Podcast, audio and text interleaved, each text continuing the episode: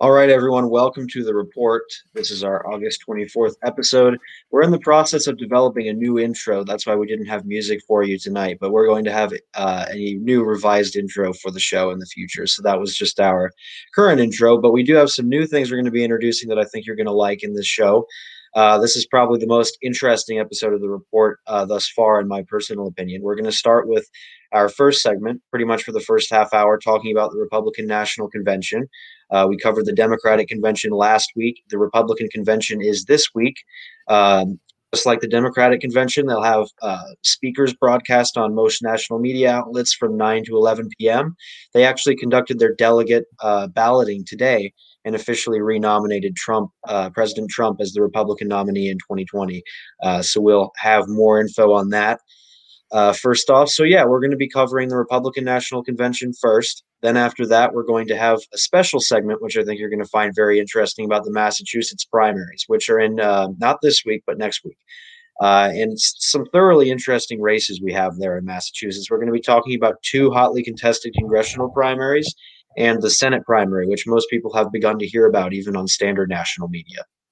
Uh, and we're going to have two guests, uh, Adam Bass and uh, or Adam Bass and uh, Armin Thomas, both of whom are heavily invested in the Massachusetts primaries and are Massachusetts political experts. And we're going to be talking to them about the races and going through them for the viewers, for you guys, so you get to hear about some interesting elections. Uh, and then at the end, we're going to have our third Uh, rendition of Debate Time, which, as you know, has been a fairly popular segment. Uh, we've had two debates so far. We talked about populism in the G O P. We talked about Social Security. This week, we're going to be debating whether or not unions, and that's a vague term for any union, private or public sector, whether unions help or hurt the American economy. And we're going to have Eric's going to be arguing uh, that unions hurt the economy. Uh, on the most basic level, we'll be able to hear their arguments in detail. And Andrew Figueredo, who was on our first episode that we had Debate Time back two weeks ago, is going to be arguing that unions help the economy. So you, we've got a lot in store. Please stay tuned. Don't leave. This is uh, by far, in my opinion, going to be the most interesting episode of The Report uh, up to this point. So the first thing we're covering is the Republican National Convention in Charlotte. And unlike the Democratic National Convention, where you had uh, virtual speakers and virtual balloting, uh, the Republican National Convention had in-person balloting today. Uh, attendees were required to get temperature checks, they were required to wear masks, and they were required to uh, maintain some form of distance, since we still are in the midst of the pandemic. But uh, there was definitely more of an in-person presence uh, on the first day of the Republican Convention today than there was uh, for the Democratic counterpart last week. Uh, and Uh, as you know, if you've been following the news lately, President Trump accepted his renomination. Uh, Ronna Romney McDaniel, the chair of the G O P, effectively opened the balloting for the convention, and um, the convention delegates decided to renominate the president, which matches with the primary results, where President Trump easily dispatched uh, two challengers, Joe Walsh and Bill Weld, in that primary there. So he won, and we can expect Mike Pence to be renominated as vice president by acclamation. Uh, there, there have there has been previously some speculation that Mike Pence would be replaced uh, on the V P ticket. Uh, some people said Trump would pick Nikki Haley to boost his numbers among women and suburban voters, but that's highly unlikely at this point. Trump has repeatedly praised Mike Pence and his work on the task force, pointed out how hard a worker he is. So I just find it very unlikely that he or the convention are going to push to get rid of Vice President Pence after all the uh, praise that, that uh, President Trump has delivered for his vice president. So we can expect by the end of this convention for the Republican ticket uh, to be much the same. So we're going to be going over the convention. Uh, we're going to be talking about President Trump and essentially his take at the convention. We have a little clip actually of his acceptance speech. Uh, it's a brief clip, and then after that, we're going to be talking about some of the speakers. Um, so, yeah, we're going to be going through that, and this continues our coverage of the national conventions. Again, we covered, if you watched our last week's stream, we covered the Democratic Convention uh, last week. But uh, so far, before we get into the discussion with Eric, I'm going to play you guys a brief clip of President Trump. This is from his acceptance speech today, uh, and he was talking to his supporters uh, about – Uh, supposedly the Democrats attempting to rig the election. And he was talking about how uh, President Obama supposedly spied on his campaign. He was pointing out his supporters uh, that the Republicans should be careful this time to avoid the problem. He also criticized the Democrats, uh, and you've seen this in some states with Democratic governors, how they send um, mail-in ballots uh, to to all voters, even if they didn't request a ballot. And this issue is quite a partisan issue. Democrats or the more liberal-minded typically believe that it's voter suppression if you don't send ballots to everyone, because it doesn't give them an opportunity, and some people don't know how to request a ballot. Uh, but conservatives on the flip side argue that it, it, it is not the way that voting is supposed to work. So it's become quite a contentious issue, uh, and ties into the Postal Service. So as you're going to see in this clip, uh, Trump, I, if I believe correctly from what I, when I uh, loaded up the clip, I believe Trump also addresses the Postal Service, and Democrats have been harshly attacking him on the Postal Service if we look at that over the last few weeks. Again, another partisan issue. Democrats are trying to argue that he's attempting to rig the election. And I say those words not always quite literally, but just uh, he's attempting to give himself an advantage in the election is what they're arguing. Um, And the opposing party, essentially the Republican Party, has argued that Democrats are going to blame uh, a potential Trump victory on postal. Them doing- Sorry about that. Uh, I did not mean to play that early, but we're getting to that point. So here's a clip from the Associated Press uh, of Trump's acceptance speech today. Uh, it's a few seconds long, so before we start our discussion, I'll play this for you guys. We caught them doing some really bad things in twenty sixteen, let's see what happens. We caught them doing some really bad things. We have to be very careful because they're trying it again with this whole eighty million mail-in ballots that they're working on, uh, sending them out to people that didn't ask for them. They didn't ask, they just get them. And it's not. So you can see there the president talking about two marquee issues for uh, his base, something he's definitely been bringing up over the last few weeks. And that is, uh, he's actually, a good example of this is the state of New Jersey. My governor, Phil Murphy, uh, in the state of New Jersey, essentially uh, made sure that the division of elections is going to give all six million registered voters uh, an absentee or mail-in ballot, whatever you want to call it, even if they didn't request it. And the Trump Uh, White House is actually suing, or the Trump campaign is suing the state of New Jersey. So that's currently a lawsuit that's being litigated there. Uh, and that's an issue around the country. And it's, again, it's attracted the ire of Democrats who are arguing that Trump is trying to rig the election. But at the same time, Trump does use it to help fuel up his base there. Uh, and I think it's worth noting. So definitely the post office uh, and the uh, mail-in ballots that come along with it. That's certainly something that we want to look at uh, when we're looking at the Trump campaign. So, Eric, I'm going to bring you in here to the discussion now. What do you think about that clip of the president today in his acceptance speech? Uh, I know that was part that the media focused on. Uh, another half that we didn't cover, he basically talked about how he had fulfilled his agenda uh, and prior to the coronavirus pandemic, how he, we had had a strong economy. And that was true. Uh, prior to the pandemic, we pretty much did have a strong economy, but he basically ran through the mill. Uh, accepting the nomination, saying some things like that that raised the base's uh, enthusiasm for him, and also talking about his accomplishments as a as a president. So, what do you think about about the post office and uh, voting, and how it will impact this this year's election? Mm-hmm. I think there's a lot of I think there's a genuine issue at the heart of this post office controversy. I think there's there's obviously some a lot of suspicion going around on all sides. You're seeing even moderate Democrats like Jim Cooper, certainly not known for being in. Um, you know, a, a, a loudmouth liberal, um, take a very aggressive stance on this issue. So I think for some, this has become a mobilizing issue. I think Trump is trying to prevent this from going into the Republican Party as well, trying to reassure uh, his base, who are predominantly rural and would be impacted by such a problem, that there's not really an issue going on. I do think this is being overblown to a degree, but I, I think there is reason to be concerned, specifically given the combination of him previously going after mail-in ballots. It's certainly not a good look, and I can understand why someone might, um, even if it's not actually the case, might have an issue with, you know, might put two and two together and, and see there's a potential conflict here. And uh, it is important to note, again, since we are an unbiased media network, there's no evidence that Trump is trying to rig the election. And there's Correct. no ev- and there's no evidence that the Democrats are spying on the Trump campaign. Uh, those are basically platitudes that both parties use, again, to kind of fuel up their base.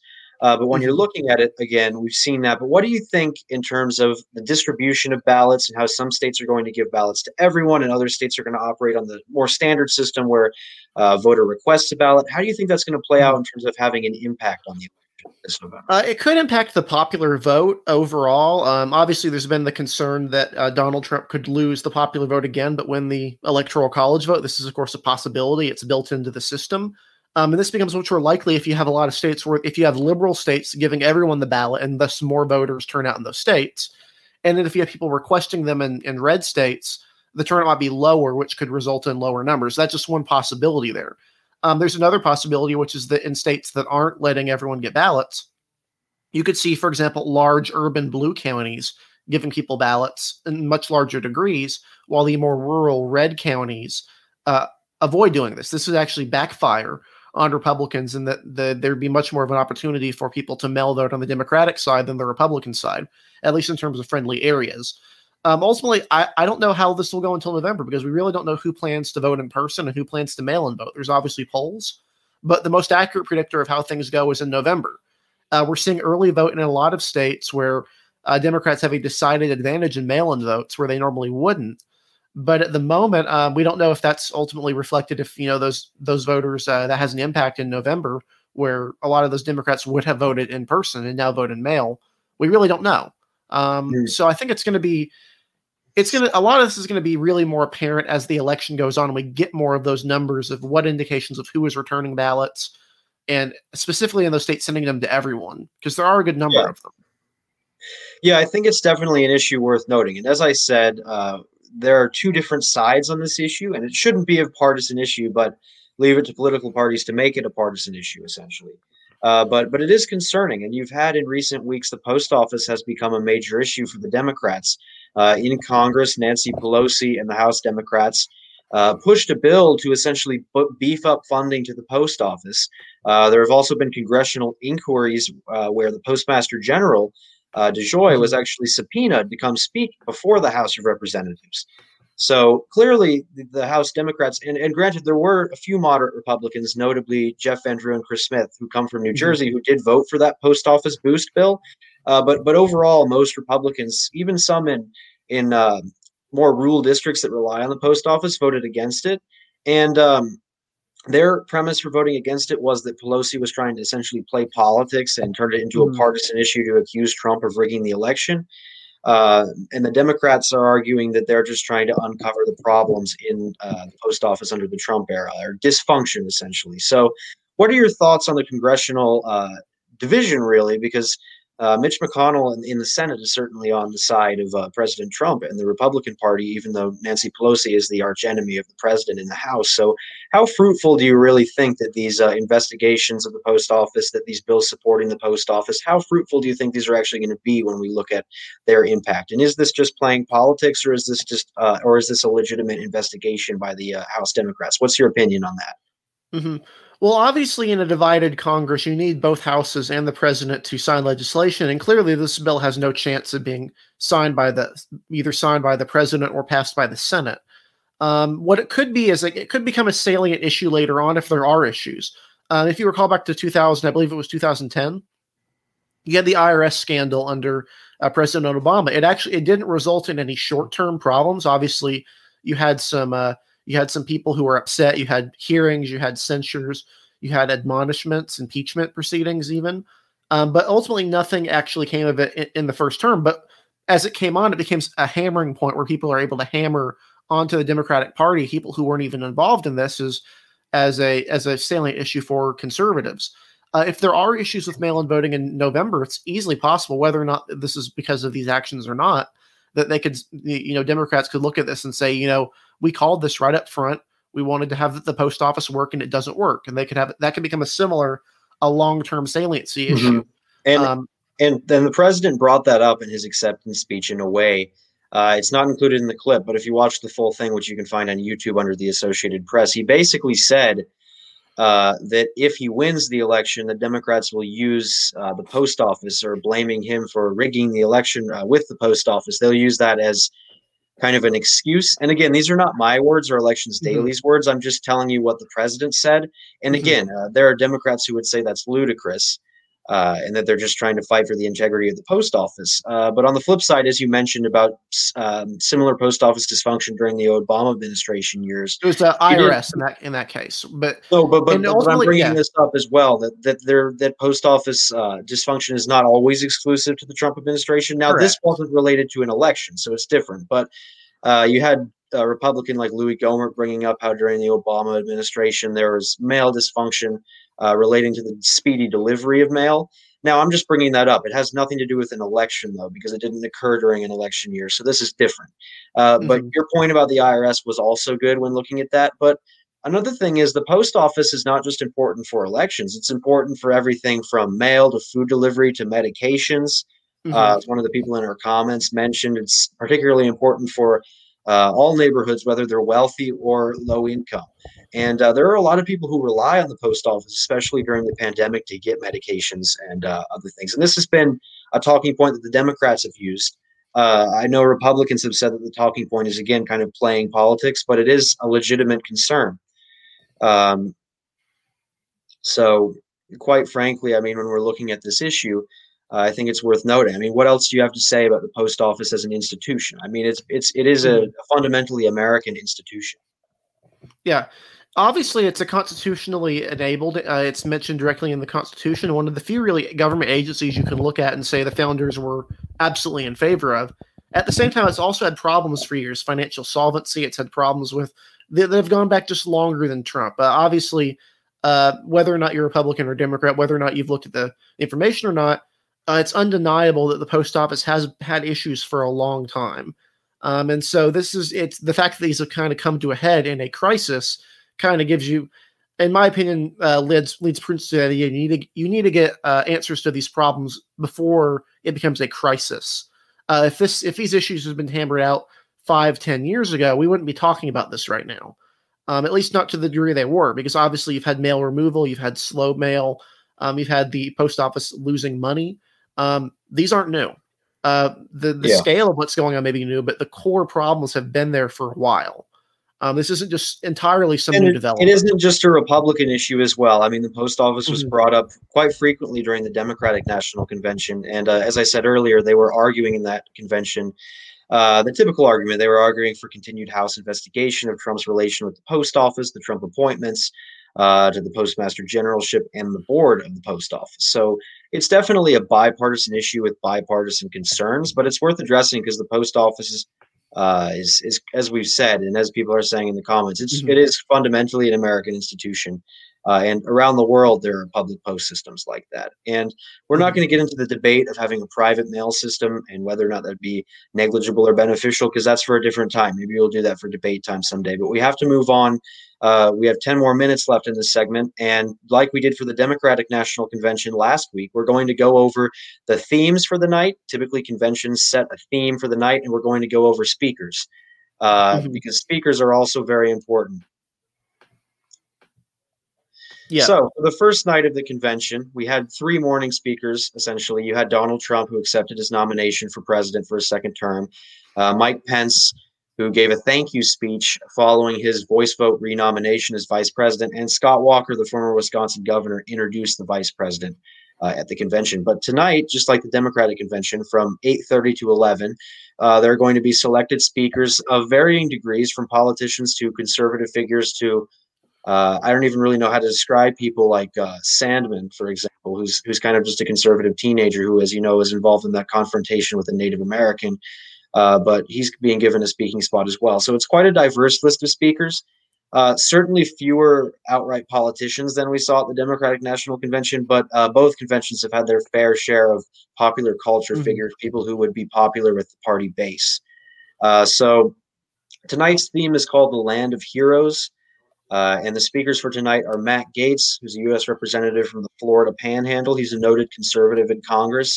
Uh, Kimberly Guilfoyle, formerly a Fox News contributor, who was on the show The Five before she moved, um, before she moved on to the Trump campaign and uh, formed a relationship with Trump's son. Uh, Nikki Haley, who's the former governor of South Carolina and Trump's former U N ambassador.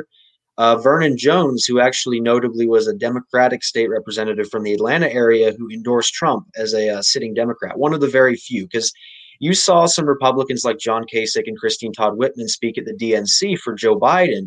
Uh, and certainly they were more prevalent in their time than uh, Vernon Jones, given that they were governors. Uh, but again, I mean, that is one of the few Democrats you're going to see speaking at the R N C.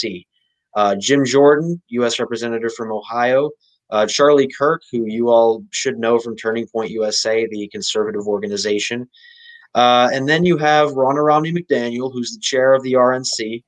You have some some candidates Uh, Kimberly Klacik, who's running in Maryland's seventh district, which is a heavily Democratic seat based in Baltimore, predominantly African-American, uh, and Sean Parnell, who's running in the seventeenth district against uh, Blue Dog Democrat Connor Lamb. Uh, interestingly enough, both Mark and Patricia McCloskey, who were involved in that famous, uh, I guess you could say now infamous picture of them holding an assault rifle outside their home uh, to defend themselves from Black Lives Matter protesters. Uh, and that's kind of become an internet meme, but they've also been given a uh, speaking spot. So they're two private citizens, essentially, uh, who conservatives rallied uh, behind following that incident, who are being given a speaking spot.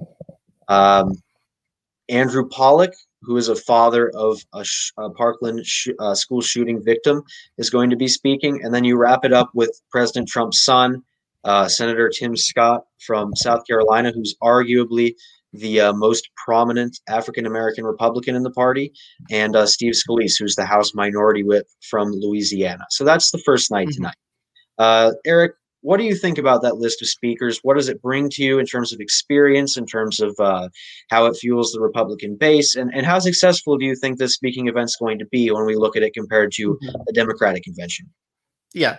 So it's definitely an odd mix of people. I wouldn't say it's a completely ideologically inconsistent one, uh, but I do think what's notable here is the complete and total absence of anyone you would consider to be part of the national conservative or populist wing of the Republican Party. Obviously, there's people like Matt Gaetz and Jim Jordan, uh, but those really and Charlie Kirk, but those really qualify more as like Freedom Caucus types, not people who are wanting to yeah. move the party towards a more protectionist, uh, immigration restrictionist side. More people just to are just generally hardcore conservative on a lot of a lot of issues in general. Um, whereas you have a lot of us Republicans well represented, Tim Scott, Nikki Haley. Um, those are two really, really good voices for Republicans that people are excited about on the on the Republican side. You obviously have a lot of people associated with the Trumps. I think Kim Klacik could actually be a really good choice. Um, I know I was impressed mostly with her campaign ad. Obviously, that's an unwinnable race. But if you want to start inroads into communities, you need to build up voices in those communities that are able to, you know, kind of make connections, um, you know, overall. And I don't think it's a bad move to kind of highlight people running in those sorts of districts, because long term, if you know, you may not win that district. And, and again, district. yeah, I mean, I think yeah. that's definitely something people can agree with, regardless of whether or not they agree with the policies of the uh, mm-hmm. specific candidate. I mean, the Democrats did a similar thing with their uh, Rising Stars series, where they had uh, yeah. various people from what we would consider relatively low-level positions, but who they believed had potential in the future in terms of career. Mm-hmm. uh, and while it's going to be, at least with our current political environment, impossible, essentially, to win as a Republican in a district uh, like that in the House surrounding Baltimore, it, again, it is, uh, you're, yeah. you are correct that it, it fulfills the message that President Trump is trying to, to uh, push to the American people, that the Republicans in his mold can make inroads in some of these areas.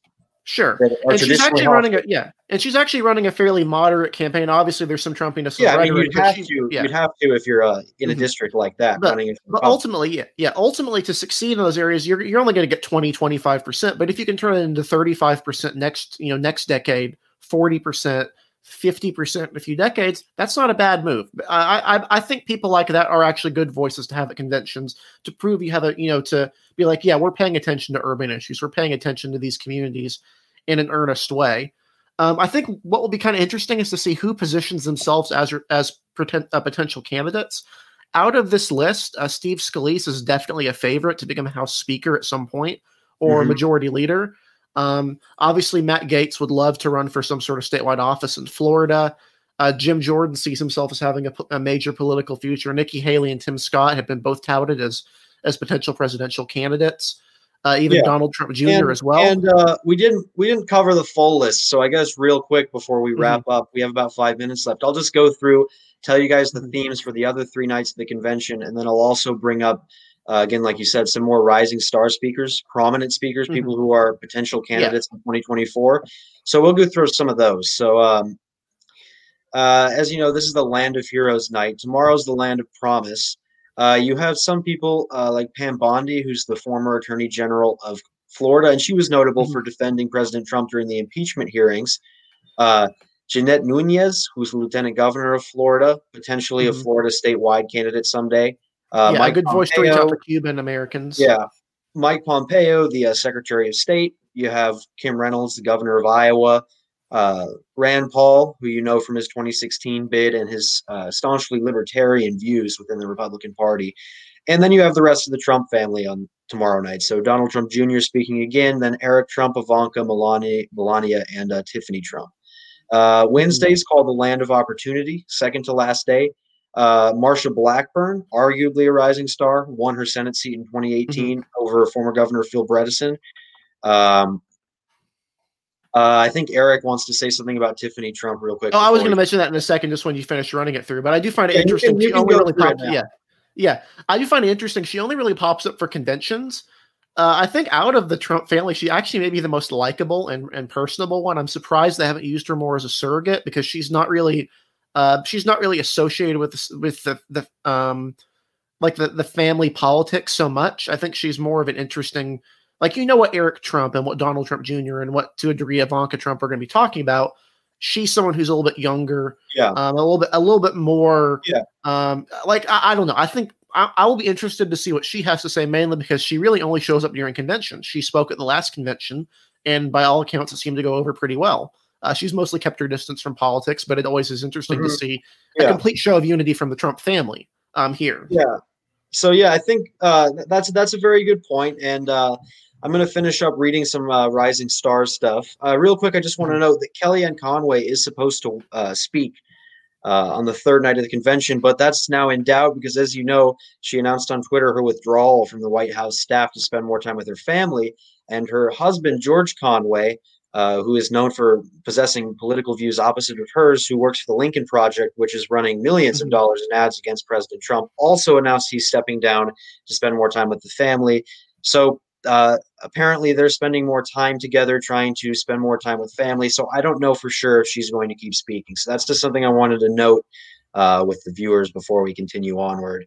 Uh, you've got Madison Cawthorn, who's also speaking on the third night, considered a mm-hmm. rising star. There have been some allegations against him, which we've covered in previous videos, but for the sake of time, I'm going to keep moving. Uh, Dan Crenshaw was elected in twenty eighteen. Some know him as the uh, ex-military veteran with the eye patch and the conservative views, essentially. A lot of Americans have seen him, especially mm-hmm. Fox News viewers. Uh, he's their potential rising star. Joni Ernst, senator from Iowa. Uh, Kristi Noem, the governor of South Dakota. Mike Pence's wife, Karen Pence, is speaking. Um, and... Um, In addition to Pence and his wife, another prominent speaker is Elise Stefanik, who's been taking the initiative of electing more Republican women in the Republican caucus. And she's a U S representative from upstate New York, so the district that takes in Watertown and the Saint Lawrence River area and the Adirondacks. Um, and on the last night, it's called the Land of Greatness. Uh, you've got people like Tom Cotton, someone who definitely could run for president someday. Uh, Kevin McCarthy, who is technically, unless he's voted uh, out in the primary for Speaker, if Republicans take back the House, he's the most likely person to become Speaker because he's Minority Leader. Uh, Mitch McConnell, the Senate Majority Leader, who you all know. Uh, Donald Trump, and from New Jersey, Jeff Van Drew, who was actually elected as a very conservative Democrat back in twenty eighteen and switched to the Republicans. Now he's one of the more liberal Republicans, but he is speaking there uh, as well on that final night. And President Trump, who is speaking apparently on all four nights, is going to come out and close out uh, that Land mm-hmm. of Greatness night. And well, uh, the Republican uh, platform is essentially going to be the same as it was last time, because as far as I know, they haven't voted on a new platform. Mm-hmm. Uh, we can expect President Trump to talk about what he's accomplished over the last four years and what his plans are to address the current crises pertaining to the economy and the coronavirus and how he's going to do that going forward. We can uh, look to expect what he would do if he's reelected. And, you know, that's what conventions are. Uh, they're basically partisan uh, echo chambers so people can rally up the base. And while some of these are virtual, may not have the same effectiveness as a normal convention when it comes to polling, uh, but Trump potentially has the potential to tighten the race slightly. Uh, depending on how successful this is. So I'm curious yeah. to see how it's pulled off. I know today's mm-hmm. speech was supposed to be partisan, but if he can have a really unifying, positive message uh, on Thursday, that may actually help him. So closing notes, we have about one minute left just to talk about this, thirty mm-hmm. seconds. Any final notes here before you head off? Yeah, so two final notes is that one, uh, Biden had an increase of around five percentage points in his favorability, not in his polling. Uh, from the D N C, that's obviously, I think, a best-case scenario for Trump, about a five-point shift, which would be probably what he would want to see, if that's at all possible. The second is what's also important is who's not here. Uh, lots of presidential candidates or potential ones who have been mentioned. Uh, Florida Governor Ron DeSantis, uh, his lieutenant governor is speaking there, but not himself personally. uh, Senator Josh Hawley, who, despite being somewhat of a backbencher, is often in media and likes to position himself as a candidate, is not there. And finally, one of the candidates I think is kind of more of a joke candidate mentioned, but Tucker Carlson, he's not there either. Um, and he's someone who could more easily fit into a sort of speaking role. So it's really interesting looking at this. These are mostly, aside from the Trump people, these are mostly normal Republicans, or the Elise Stefanik, Stan Crenshaw's, um, just pretty normal people. So it'll be interesting to see how it goes. Yeah, I think it's very interesting. And uh, just like we did for the Democratic Convention, we're going to be covering the Republican Convention as well. So if you're a Republican or you're interested in politics and may not agree with it, you can watch it on uh, most major media networks. As far as I know, uh, Fox News will most likely definitely be covering it at, uh, I think, eight thirty p.m. to eleven. So if you're interested in that, you can watch that. Uh, in the meantime, we're going to be taking a quick one minute break uh, in between our next segment. So thank you, Eric, for coming on for our first segment. Mm-hmm. And we're going to be taking a quick break. We'll be right back with our special about the Massachusetts primaries, where we have two College Massachusetts experts coming on to discuss the races with us. And welcome back to The Report. We're going to be discussing Uh, the Massachusetts primaries. This is our special segment, and after that, we're going to have debate time. Uh, so we're going to be welcoming two, as I said, College Massachusetts political experts who have been covering these races thoroughly. Uh, one of them is Adam Adam Bass, who is in charge of Wheaton College Radio. He's their chief political correspondent there. Uh, he also hosts a program called uh, the Cod Cabin that talks about Massachusetts politics. And he's been covering specifically the Senate race in the Massachusetts four primary, but I'm sure he'll have some stuff to say about the Massachusetts one primary as well. Uh, and our second guest tonight is Armin Thomas, who's a uh, personal good friend of mine. He uh, is at Yale and he works for O S C Elections. He's the he's in charge there. I highly recommend you check it out. You can uh, ask Armin on Twitter, and you can look up O S C Elections on Twitter, and I'm sure Armin will have more information at the end of the segment. But they did a very, very intuitive model for the Massachusetts Senate primary. They also have a model for the U S House elections this year. So we're going to welcome them both on. Uh, welcome, Adam, and welcome, Armin. How are you guys doing? Great to be here, uh, Harrison. Yeah, thank you. Thanks for having me on. I'm happy to be here. Great. We're happy to have you guys on, and I'm really looking forward to this. I know we've had a uh, record viewership on The Report now. I know a lot of people have been looking forward to this because the Massachusetts uh, primaries this cycle are quite interesting. So we're going to be talking about three of them tonight, uh, one Senate primary, and uh, there wouldn't be any more Senate primaries. And then we have uh, two congressional primaries as well uh, in the first and fourth districts. So uh, first off, in the Massachusetts primary, it is not tomorrow. It is next week. Uh, September first, and there's been a lot of speculation and a lot of hype, if we want to use that word, surrounding it on Twitter. Oh, yes. Uh, so we have our two special guests here, and uh, we're not going to talk about any specific races yet, but I'm going to throw it to both of you to give thirty seconds to one minute of speech talking about uh, just explaining to the viewers uh, some big things you expect in this Massachusetts primary. And again, we're going to go into the races in detail, so if you have any important points, Uh, save that for then. So really just use this to introduce yourself to the viewers, uh, say any big, big picture things about the Massachusetts primary. So we're going to go to Arm first. Yeah. So, uh, hey guys, I've been, uh, I, I haven't been, you know, covering the Massachusetts primaries from as much of a journalistic perspective as Adam has over here, but I've been focused more on the data side. And uh, what the data points to, at least in the Senate race, is it's going to be a very close race. It's going to come down to the wire. You know, both candidates have their very strong respective bases in various different parts of the state. Um, and, you know, they do very well with different demographics of voters. You know, Kennedy does better with, you know, extremely wealthy voters as well as, you know, extremely poor voters and minorities. And then Ed Markey takes everybody else, which is basically middle class and upper middle class voters. Um, and the distributions of that and, uh, you know, in terms of the relative populations and where they're located are going to be very interesting to see. And there are a bunch of other factors that go into it, but that's the that's my general take on the race right now. All right. And uh, Adam, if you want to introduce yourself and give a quick rundown. Yes. Hi, everybody. I'm Adam Bass, journalist and reporter from W C C S Wheaton College Radio. And I've been taking a, a journalistic look, as Armin would say, at the race. And, you know, this is going to be the tightest Senate race in our lifetimes. We are probably never going to get a chance to see that happen, as well as the Massachusetts fourth. You know, these are primaries that usually have a lot of candidates in them uh, for, for House seats that remain for a very long time. So if you're elected into this House seat, you're probably going to stay there for quite some time. So I expect, as Armin said, very tight races. You're going to see probably the candidate in Massachusetts four win by either about or less than twenty percent. And in Massachusetts, in the Massachusetts Senate, I think we're going to see either Kennedy or Markey pull out a plus one or plus two win. You know, these are becoming very hotly contested races too. A lot of uh, internal spatting on Twitter and in the and in the public sphere. So this is something we got to keep an eye on as this race gets closer and closer to September first. Yeah, thank you guys for that introduction. I think you provided some good points, and I'm glad that you could introduce yourselves to the viewers again. Both of these people I know well. They're both uh, very knowledgeable on these races, and uh, they're the people you want to go to for the latest reports, the latest analyses of these races. So obviously we're going to start off with what many consider the marquee race in Massachusetts this cycle, and that's the marquee Senate primary. Marquee race. The, uh, uh, I made a pun without intending to. So, I nice. Called it. All right, so...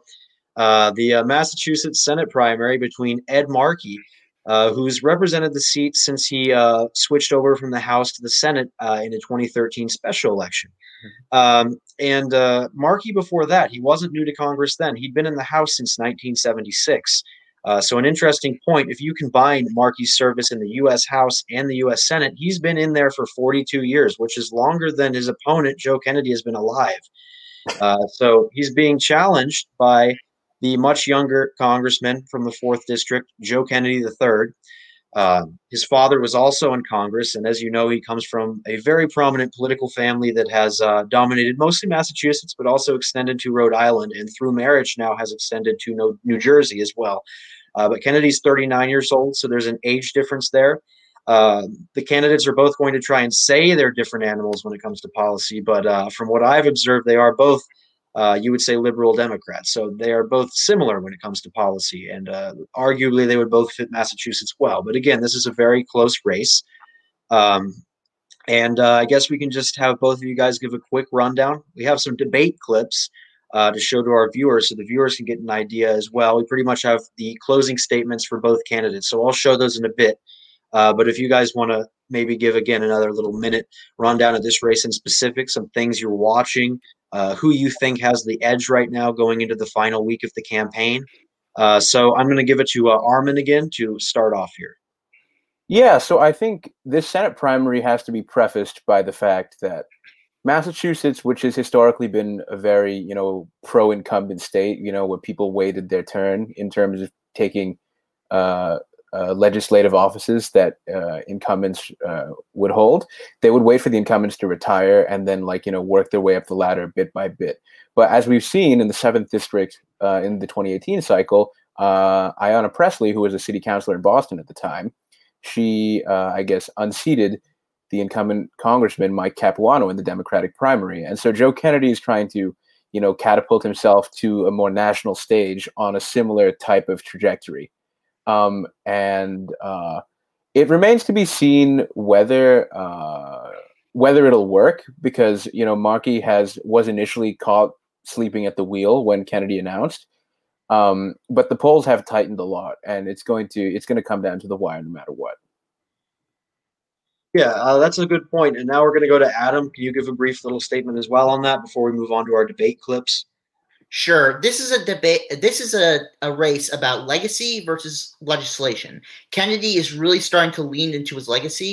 We saw him really talk about his family after Markey attacked uh, his father and his brother for, for supposedly putting money into uh, super PAC ads that go against uh, Senator Markey. And Kennedy has started to lean into that. And I think older voters and around Gen X, uh, late boomer voters, would be more attached to the Kennedy name, as they did grow up during the time. Markey is reaching out to a lot of younger voters who have a lot of energy behind him. Mm-hmm. But at the end of the day, it's going to be a question of whether the legislation wins or the legacy wins in Massachusetts. Mm-hmm. And it is very, very interesting when you look at Ed Markey's long, long career and how he's evolved as a Democrat, arguably become more liberal. Uh, but when you're looking at it that way, Markey, it's quite interesting to see that Markey, who's in his seventies and has been in Congress for, again, longer than Kennedy's been around, has managed to attract much more youth support, much more support on college campuses than a younger candidate like Kennedy has attracted. And again, they both are very similar when it comes to political views. And before this primary, were arguably very good friends. I mean, Markey was in a way sort of a mentor uh, to Joe Kennedy right, yeah. at that way. But but again, it's it's very, very interesting looking at how Young support's broken out. I mean, Markey was known for working with A O C, who recently endorsed him on the Green New Deal. So that could have helped with younger progressive college voters. Uh, but yeah, it is very, very interesting when we're looking at younger voters' propensity, uh, at least in recent times, to back Ed Markey, who, who at first glance, if you were just looking at age and saying younger candidate, younger candidates maybe attract more younger support, not really the case in this in this case here in this race. Uh, well, real I- quick, we have some uh, debate footage as we move along here. We're going to play the closing statements of Senator Ed Markey and his challenger in the Democratic primary, Uh, Representative Joe Kennedy of the fourth District. So we're going to start with uh, Ed Markey. On the arc of justice, to ensure that everyone has access to it in our country, I pledge to the voters of Massachusetts, and I ask for their vote, that I be given the honor of continuing to fight for justice for every person in our state and the entire United States of America. Joe. And uh, here's Joe Kennedy's concluding statement. We have a choice to make, because so many families are hurting, and the last several months have been brutal. We have a chance to actually go big and to make sure that out of this wreckage comes a reckoning, or we can choose to do more of the same. I hope to have that chance to serve you in the Senate to make sure that we continue to build uh, on this change. Thank you, Mister So you see both the concluding statements there. So again, we're expecting a very hotly contested Senate race, and I know Armin Uh, has a model of this race, which we can share on Twitter from the Elections Daily account later tonight. Uh, it is expected to be a tight race. So we, for the sake of time, we have about seven minutes, so we have to save time for some of the congressional primaries. So uh, we're going to wrap up with this segment. So real quick, what do you guys think this last week of the campaign is going to bring? And uh, how do you expect the last week to go? And last of all, who do you expect to win if you had to bet? And by how much? So we're going to start with Armin, and we'll conclude with Adam. So Armin, can you please uh, give us your thoughts real quick? Yeah, so ultimately, uh, there are so many different variables in this, but as the cliche says, it's all going to come to turnout. You know, Kennedy's going to have to get his base out in those heavily non-college white cities down in the South Coast, Fall River, Dartmouth, uh, uh, New Bedford, Taunton, areas like that. And Markey's going to have to t- turn out his areas in his old district when he represented Massachusetts in the House, like Lexington, Arlington, Cambridge, uh, Malden especially. Um, and, but if the election was held today, I would say Kennedy has a slight edge because uh, Markey's momentum has stagnated somewhat. Um, and the the family uh, the family dynamic with the discourse surrounding the Kennedy name has definitely been beneficial to Kennedy. So I'd say at this point, I'd say Kennedy wins by about a point or two as well. The model doesn't currently reflect that because there isn't a way of quantifying momentum, but as, as soon as more quantifiable factors come in, that will be updated. Okay, and Adam, your quick thoughts on this before we move on to the House primaries? So I do agree with Armin. I do think Kennedy would win about by one or two. But the thing that could really excite the race right now is one more poll. That's all it needs to really just get one of the bases fired up. Um, I could see Kennedy really getting excited, especially in those western areas of Massachusetts he's looking at, Worcester, uh, the Berkshires, places that he's trying to bleed support from Markey to really come home to him. Um, he's using a strategy that really works. It's uh, big four cities, Lowell, Worcester, Springfield, and Boston, and surrounding suburbs to really drive out turnout there. So if if it just takes one more poll for him or Markey, it could be decided by that. Yeah, I think that's good. I mean, again, this is a toss-up race. It's very close. And the last poll we saw had the leader up by only two points. So it is a contested race. Easily the most interesting Senate primary, in my opinion, that we've seen this cycle. I mean, the other ones have not even been this close. Uh, so uh, very interesting to look at. And uh, we're going to move on to the House primaries. Uh, first off, we're going to briefly talk. And I know it's hard because Massachusetts four is a packed field, but uh, we honestly don't have enough time to spend a ridiculous amount Adam of time. Adam and I can do a little special on so, that. So uh, uh, for Massachusetts four, I want both of you to give maybe like a one-minute rundown. Uh, this is the fourth district, by the way. So if you guys could give a one-minute rundown, I'll go to both of you. Actually, I think we'll split it up. So I'll have, uh, just to save time, I'll have Adam give us a rundown about the Massachusetts four race. I'll have Armin talk about the Massachusetts one race. Uh, so, Adam, if you want to give a rundown, tell the viewers about the major candidates, uh, how the race is going, major campaign events, and who you expect to win. Uh, and I know you don't have very much time, but just uh, do your best. Sure, this is my home district. I live in Needham. So um, Massachusetts four separated into two parts. The northern, very liberal part of Newton, Brookline, and surrounding areas, and the more fiscally liberal part, which is in Fall River, Taunton, and parts of Bristol County. Now, there are eight candidates running in this race, and there is no clear frontrunner. We've had many internal polls showing all eight in a scattered way, but in my opinion, there are three contenders for the frontrunner seat, and that is both Newton City Council men and women, Jake Auchincloss and Becky Grossman, and, Brookline, and former Brookline Select Board member Jesse Mermell. Jake Auchincloss, a little more center-left than most politicians, but he has created his own lane, and that's very helpful for him. Jesse Mermell has managed to get out of all get the, all the progressives out of her lane, which is very helpful for her. And Becky Grossman is creating a middle lane in, in the middle of that and not really offending anybody. So, again, unless we have some actual polling, I would beg for that. We don't know who's going to win, and I think we're going to have a repeat of what happened in Massachusetts third in twenty eighteen. We have a candidate not winning by around twenty or less than twenty points. It was so, like two hundred votes or something. It was yeah. very close, Lori Tran's victory there. It's gonna be it's gonna be closer than that. Mm-hmm. You're gonna have yeah. a very very long primary night. Grab your Oreos, grab your Pepperidge Farm cookies, grab your Hootsie cups. Stay yeah. tuned. It's gonna be a long night. Yeah. Okay, and we're gonna go. Thank you. We're going to go to uh, Armin to talk about the Massachusetts one primary where longtime Representative Richard, or he's called Richie Neal, the Ways and Means chairman in the House, is facing a primary from progressive mayor Alex Morse. Uh, so this is the district here.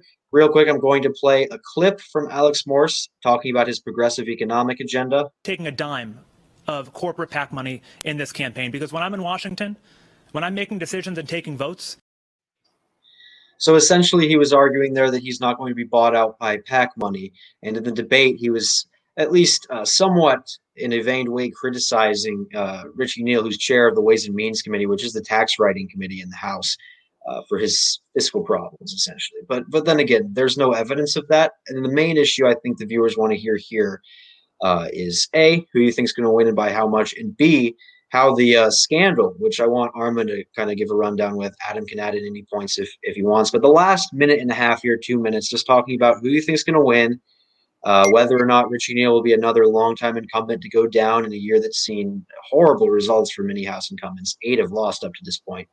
And um, as well, talking about the scandal, which has now somewhat been refuted and may have not actually been real in terms of the allegations against Moore. So, Armin, I'll give you the floor here. Yeah, so uh, ultimately, this is about, you know, whether, I mean, because Neal is a very senior member of the Ways and Means Committee, so he brings a lot of pork to Western Massachusetts. And uh, whether that outweighs, you know, the Democratic lean of the district. And I think this district is one where Democratic is not equal to liberal, because Springfield is a, is a, is a, is the big anchor of the seat. And it's got a high minority population, which tends to be somewhat socially conservative. It has a high population of non-college educated white voters, which are very firmly in Neal's camp.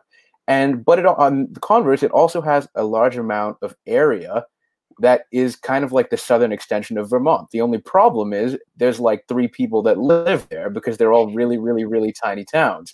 And all the colleges in Western Massachusetts are in Jim McGovern's second district.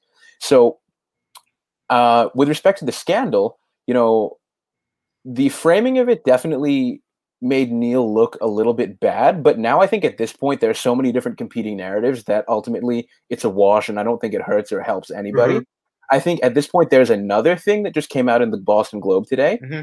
about uh, Alex Morse while he was the mayor of Holyoke. He did nothing when uh, Holyoke police officers beat a twelve-year-old uh, Latino boy. Yep.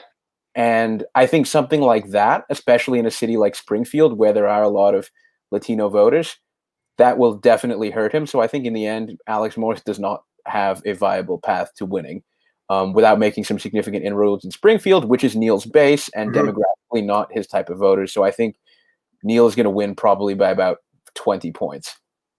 Okay. And Adam, any quick thirty-minute wrap-up thoughts you have to add on to that about the scandal and who you think is going to win? I mean, here's the thing about Alex Morse. I don't think he's a particularly likable candidate. Uh, compare him to Jamal Brown or uh, Corey Bush. Huh? Jamal Bowman. Jamal, Jamal Bowman. Bowman. My mistake. Thank you, Armin. Um, Jamal Bowman, uh, Corey Bush, they were incredibly likable.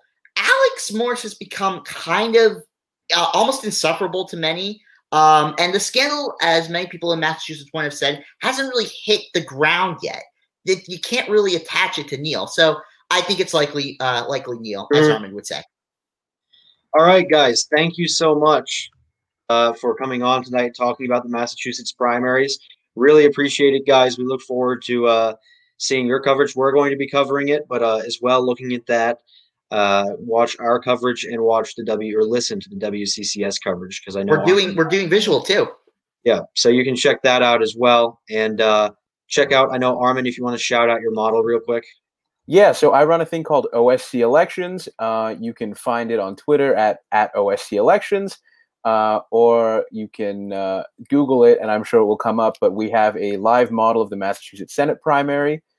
And and, uh, and real quick, I'm actually just going to add the link in the comments here for any viewers that want to uh, to view the uh, website. Here's the O S C Elections uh, page in the comments there. Uh, and uh, we're going to be moving on now to our next segment. So thank you guys so much for coming on. Uh, thank you, Adam, and thank you, Armin.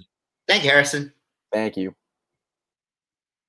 And we're going to be moving on to the third installment of Debate Time, which is our uh, weekly report. It concludes the report. I just made a pun there. But uh, yes, this week the debate is on unions and whether or not they are good for the American economy.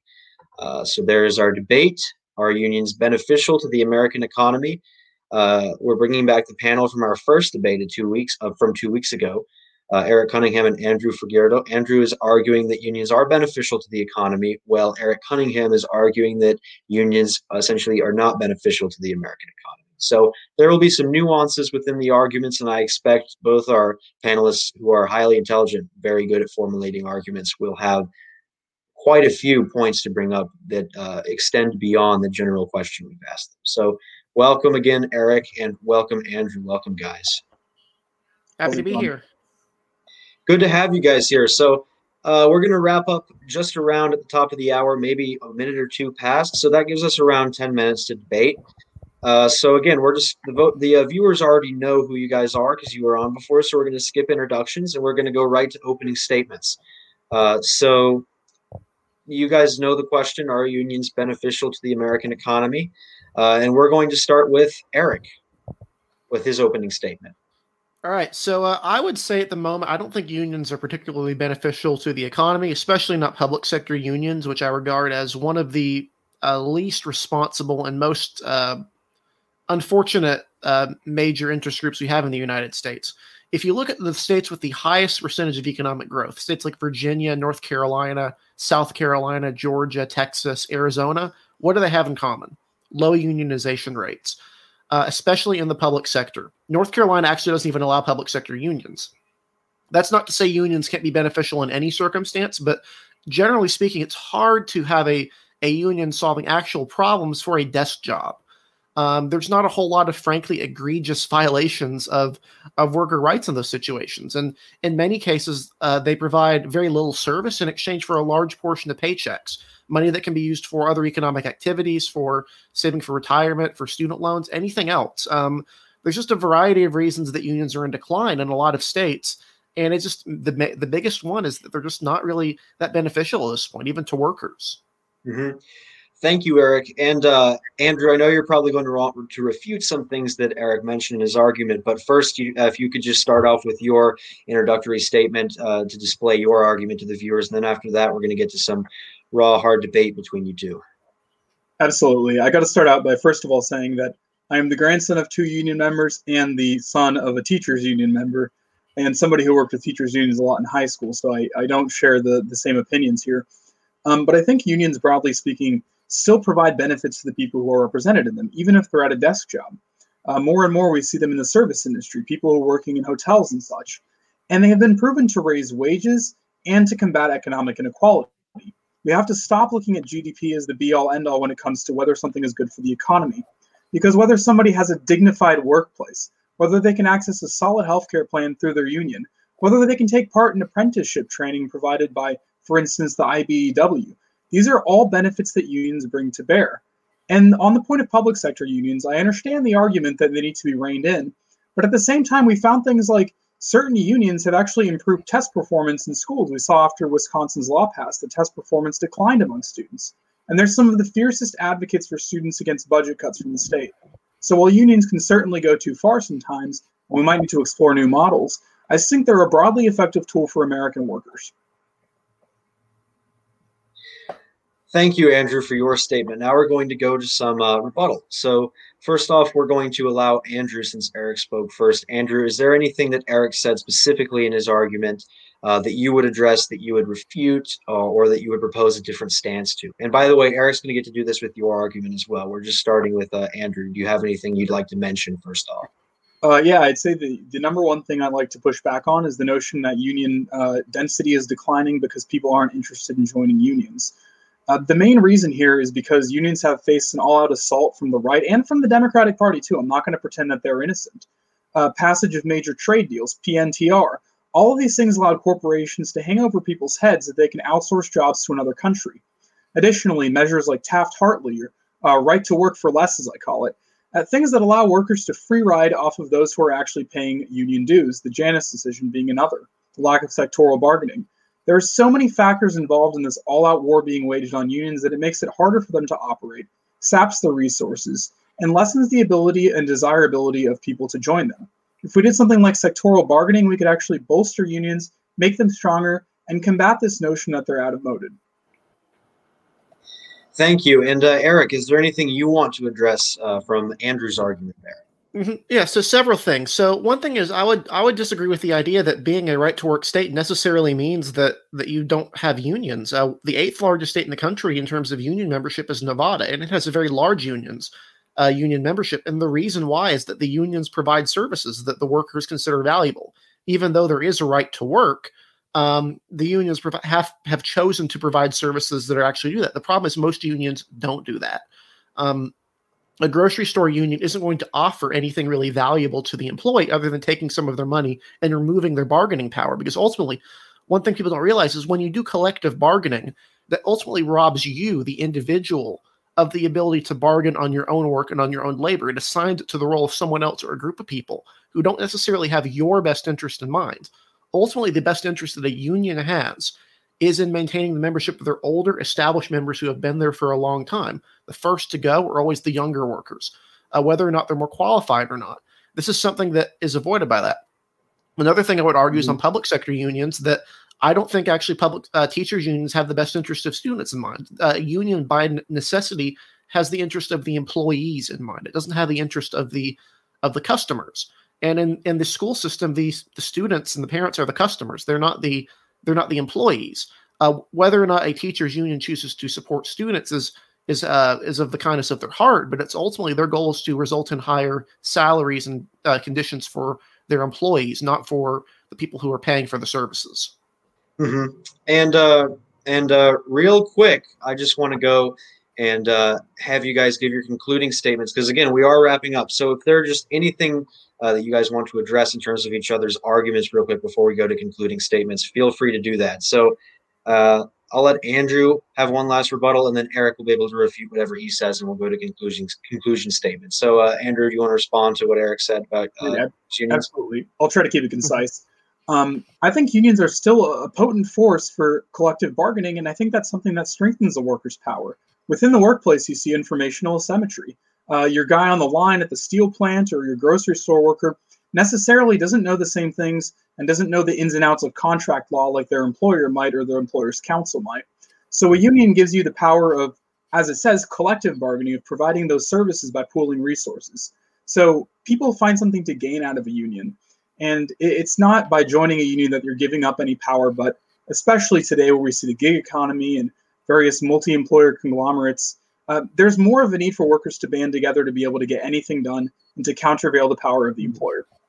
Mm-hmm. And uh, again, we're about to go to our thirty second to one minute conclusion statements to wrap up the show here in about an hour. But Eric, is there anything that you just said that you want to refute, or do you just want to wait to your conclusion statement? Um, particularly, I would say I, I do still question the, the validness of a contract for even a grocery store worker. Um, when I, I, my first job was at Food Lion, a job I would certainly, almost certainly not have if there was a union. I had difficulty getting a job early on out of, um, and I was able to get there and I had good conditions and I had a good relationship with my employer that enabled me to negotiate with him individually and get conditions that worked for me. if there had been a union there, I would not have had that control, and certainly would not have had it as the lowest, uh, the lowest member of the rung, so to speak. Mm-hmm. All right, guys, you've had some really good debate here. This was probably our best debate out of the three that we've had so far. And it's always great having you guys on, because you, you guys don't agree, but you both provide very insightful commentary on both of your opinions. Mm-hmm. So real quick, uh, we're going to be wrapping the show up here. So if you guys just want to give your final concluding statements, uh, we'll go with Andrew, and then we'll go with Eric, and we'll wrap up. So Andrew, you have thirty seconds to conclude. Great. I think the unions are a force for good in our country, and they have been historically. Whether it's fighting for higher wages, more benefits, they can once again be a force for uh, betterment, for collective betterment. But it's going to require some changes. Either that's going to be sectoral bargaining or co-determination, as we see in Germany. So I agree with Eric that we need to see things change, but I think we disagree on the direction that needs to move in. We need to revitalize the American Union to fight inequality, fight poverty, and help American workers. Thank you, Andrew. And Eric, your thirty-second conclusion? Mm-hmm. So I would argue that I think the change is ultimately going to come from unions themselves realizing that they need to change. I don't necessarily think it's laws that need to change. Ultimately, unions thrive when they actually have actual inequality and oppression to go at. Um, One of the best examples is of the recent protests in Belarus, which are of state uh, state-run workers who are doing the same thing in Poland, solidarity. These was, this was actual oppression on a large scale being faced by them. Barring that, unions lose some of their, their thing. And so moving out of that mindset of the, you know, the eighteen hundreds mindset of we have actual from oppression of that scale could help them improve, like you're seeing in Nevada, where they put a big focus specifically on providing services to their members. Mm-hmm. Thank you, guys. This was a very fruitful debate, and I appreciated your commentary on both sides. Uh, unions are certainly a very prominent issue in America today, and I think it was very interesting for our viewers to to hear sides that they may not agree with. So that's that's very good. Thank you guys again for, for coming on, Eric and Andrew, and we hope to see you back next week. Thank you. Again, thank you to Eric and Andrew for coming on tonight. Uh, the report is unfortunately over for tonight. We've reached our time limit, but uh, check back on our one-hour show next week, uh, every Monday at seven p.m., uh, designed to bring you the news you need from an unbiased perspective and a debate at the end with two people of opposing views, so you can get a little bit of a political flair uh, with your nightly news. So thank you again for watching. Make sure to subscribe to Elections Daily. Follow us on Twitter and Instagram. Make sure to uh, watch our Twitter feed for our coverage of the Oklahoma five runoff tomorrow. And stay tuned for our future shows, Redistricting Radar on Wednesdays, Elections Weekly, an opinion show on Thursdays, and The World Tonight about foreign affairs on Friday, hosted by Pete and uh, Adam Lawless. So thank you guys, and have a good night.